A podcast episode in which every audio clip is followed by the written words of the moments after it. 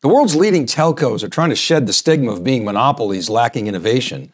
Telcos have been great at operational efficiency and connectivity and living off of transmission and the costs and expenses or revenue associated with that transmission. But in a world beyond telephone poles and basic wireless and mobile services, how will telcos modernize, become more agile, and monetize new opportunities brought about by 5G and private wireless and a spate of new innovations in infrastructure, cloud, data, and apps. Hello and welcome to this week's Wikibon Cube Insights powered by ETR. In this breaking analysis and ahead of Mobile World Congress, or now MWC 23, we explore the evolution of the telco business and how the industry is in many ways mimicking transformations that took place decades ago in enterprise IT. We'll model some of the traditional enterprise vendors using ETR data and investigate how they're faring in the telecommunications sector. And we'll pose some of the key issues facing the industry this decade. First, let's take a look at what the GSMA has in store for MWC 23. GSMA is the host of what used to be called Mobile World Congress. They've set the theme for this year's event as velocity. And they've rebranded MWC to reflect the fact that mobile technology is only one part of the story.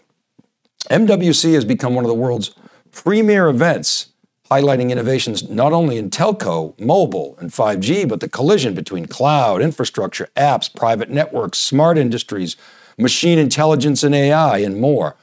MWC comprises an enormous ecosystem of service providers, technology companies, and firms from virtually every industry, including sports and entertainment. And as well, GSMA, along with its venue partner at the Fira Barcelona, have placed a major emphasis on sustainability and public and private partnerships. Virtually every industry will be represented at the event because every industry is impacted by the trends and opportunities in this space.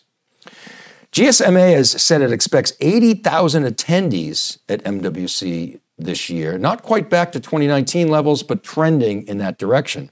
Of course, attendance from Chinese particip- participants has historically been very high at the show, and obviously the continued travel issues from that region are affecting the overall attendance, but it's still very strong. And despite these concerns, Huawei, the giant Chinese technology company, has the largest physical presence of any exhibitor at the show. And finally, GSMA estimates that more than $300 million in economic benefit will result, will, will result from the event, which takes place at the end of February and early March. And theCUBE will be back at MWC this year with a major presence thanks to our anchor sponsor, Dell Technologies, and other supporters of our content program, including Enterprise Web, Arcus, VMware, Snowflake, Cisco, AWS, and others. And one of the areas we're interested in exploring is the evolution of the telco stack. It's a topic that's often talked about and one that we've observed taking place in the 1990s when the vertically integrated IBM mainframe monopoly gave way to a disintegrated and horizontal industry structure. Now, in many ways, the same thing is happening today in telecommunications, which is shown on the left hand side of this diagram. Historically, telcos have relied on a hardened integrated, and incredibly reliable and secure set of hardware and software services that have been fully vetted and tested and certified and relied upon for decades. And at the top of that stack, on the left, are the crown jewels of the telco stack the operational support systems and the business support systems. For the OSS, we're talking about things like network management, network operations, service delivery, quality of service, fulfillment assurance, and things like that. For the BSS systems, these refer to customer facing elements of the stack like revenue, order management, what products they sell, billing, and customer service.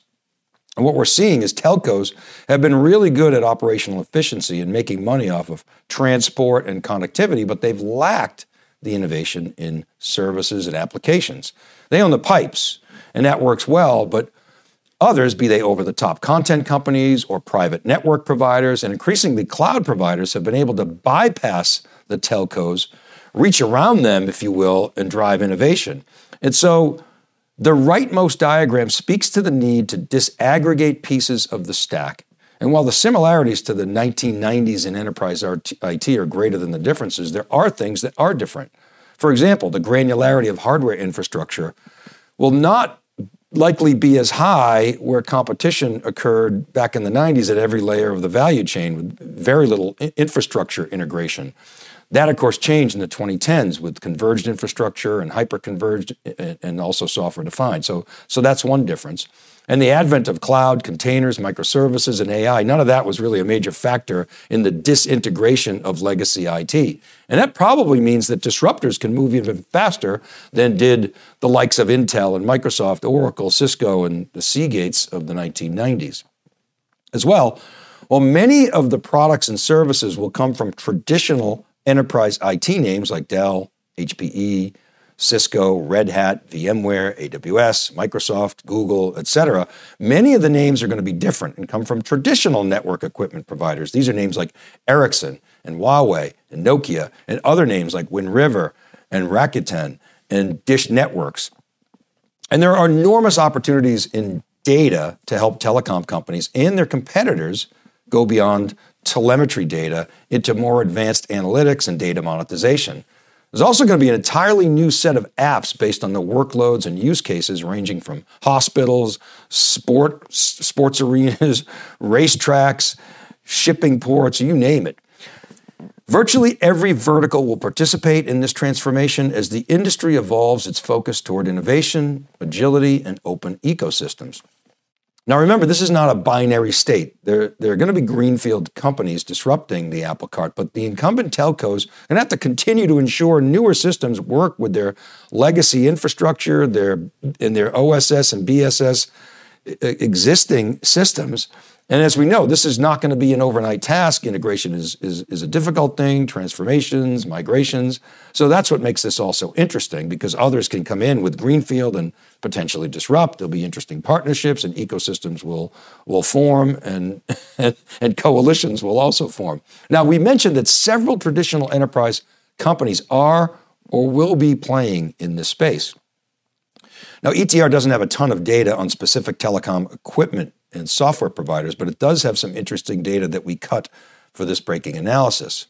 What we're showing here in this graphic is some of the names that we've followed over the years and how they've how they're faring. Specifically, we did the cut within the telco sector. So the y-axis here shows net score or spending velocity, and the horizontal axis that shows the presence or pervasiveness in the data set. And that table insert in the upper left, that informs as to how the dots are plotted, you know, the two columns there, net score and, and the ends.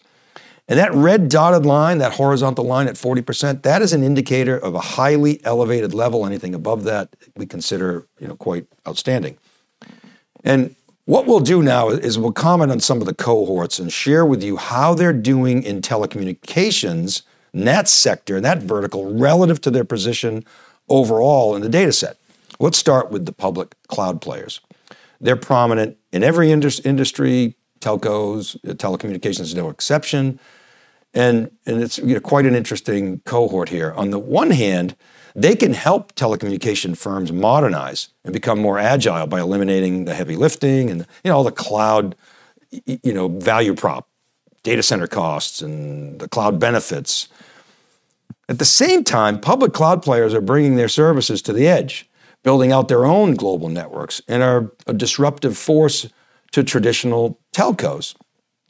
All right, let's talk about Azure first. Their net score is basically identical in telco relative to its overall average. AWS's net score is higher in telco by just a few percentage points. Google Cloud Platform is 8 percentage points higher in telco with a 53% net score. So all three hyperscalers have an equal or stronger presence in telco than their average overall. Okay, let's look at the traditional enterprise hardware and software infrastructure cohort Dell, Cisco, HPE, Red Hat, VMware, and Oracle. We've highlighted on this chart just as sort of indicators or, or proxies.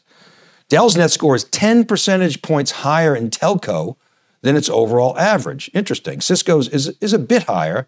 HPE's is actually lower by about 9 percentage points in the ETR survey, and VMware's is lower by about 4 percentage points. Now, Red Hat is really interesting. OpenStack, as we previously reported, is popular with telcos who want to build out their own private cloud. And the data shows that Red Hat OpenStack's net score is 15 percentage points higher in the telco sector than its overall average. OpenShift, on the other hand, has a net score that's four percentage points lower in telco than its overall average. So, this to us talks to the pace of adoption of microservices and containers. You know, it's going to happen, but it's going to happen more slowly. Finally, Oracle's spending momentum is somewhat lower in the sector than its average, despite the firm having a decent telco business. IBM, IBM and Accenture, heavy services companies, are both lower in the sector than their average. And real quickly, Snowflake's net score is much lower by about 12 percentage points relative to its very high average net score of 62%. But we look for them to be a player in this space as telcos need to modernize their analytics stack and share data in a governed manner. Databricks net score is also much lower than its average by about 13 points, and same. I would expect them to be a player as open architectures and cloud gain steam in telco. All right, let's close out now on what we're going to be talking about at MWC 23 and some of the key issues that we'll be unpacking. We've talked about stack disaggregation in this breaking analysis, but the key here will be the pace at which it will reach the operational efficiency and reliability of closed stacks. Telcos, you know, in, in, a large part, they're engineering heavy firms, and much of their work takes place, you know, kind of in the basement, in the dark. It's not really a big public hype machine, and they tend to move slowly and cautiously. While they understand the importance of agility, they're going to be careful because, you know, it's in their DNA. And so at the same time, if they don't move fast enough, they're going to get hurt and disrupted by competitors. So that's going to be a topic of conversation. We'll be looking for proof points.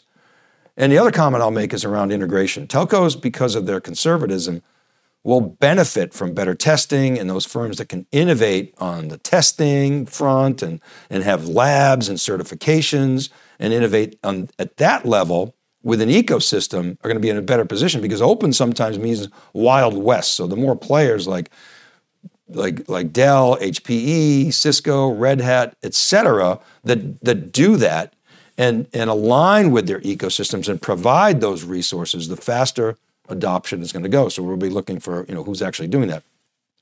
Open RAN or radio access networks that fits in this discussion because ORAN is an emerging network architecture. It essentially enables the use of open technologies from an ecosystem, and over time, look, all RAN is going to be open. But the questions you know, a lot of questions remain as to when it will be able to deliver the operational efficiency of traditional RAN. Got some interesting dynamics going on. Rakuten is a company that's working hard on this problem, really focusing on operational efficiency. Then you got Dish Networks. They're also embracing ORAN. They're coming at it more, more from service innovation. So that's something that we'll be monitoring and unpacking. We're going to look at cloud as a disruptor. On the one hand, cloud can help drive agility, as we said earlier and optionality and innovation for incumbent telcos. But the flip side is can also do the same for startups trying to disrupt, and cloud attracts startups. While some of the telcos are actually embracing the cloud, many are being cautious. So that's going to be an interesting topic of discussion. And there's private, private wireless networks and, and, and 5G and hyperlocal private networks.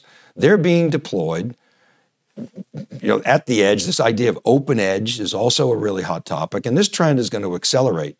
You know, the importance here is that the use cases are going to be widely varied. The needs of a hospital are going to be different than those of a sports venue, different from a remote drilling location in, in energy or a concert venue.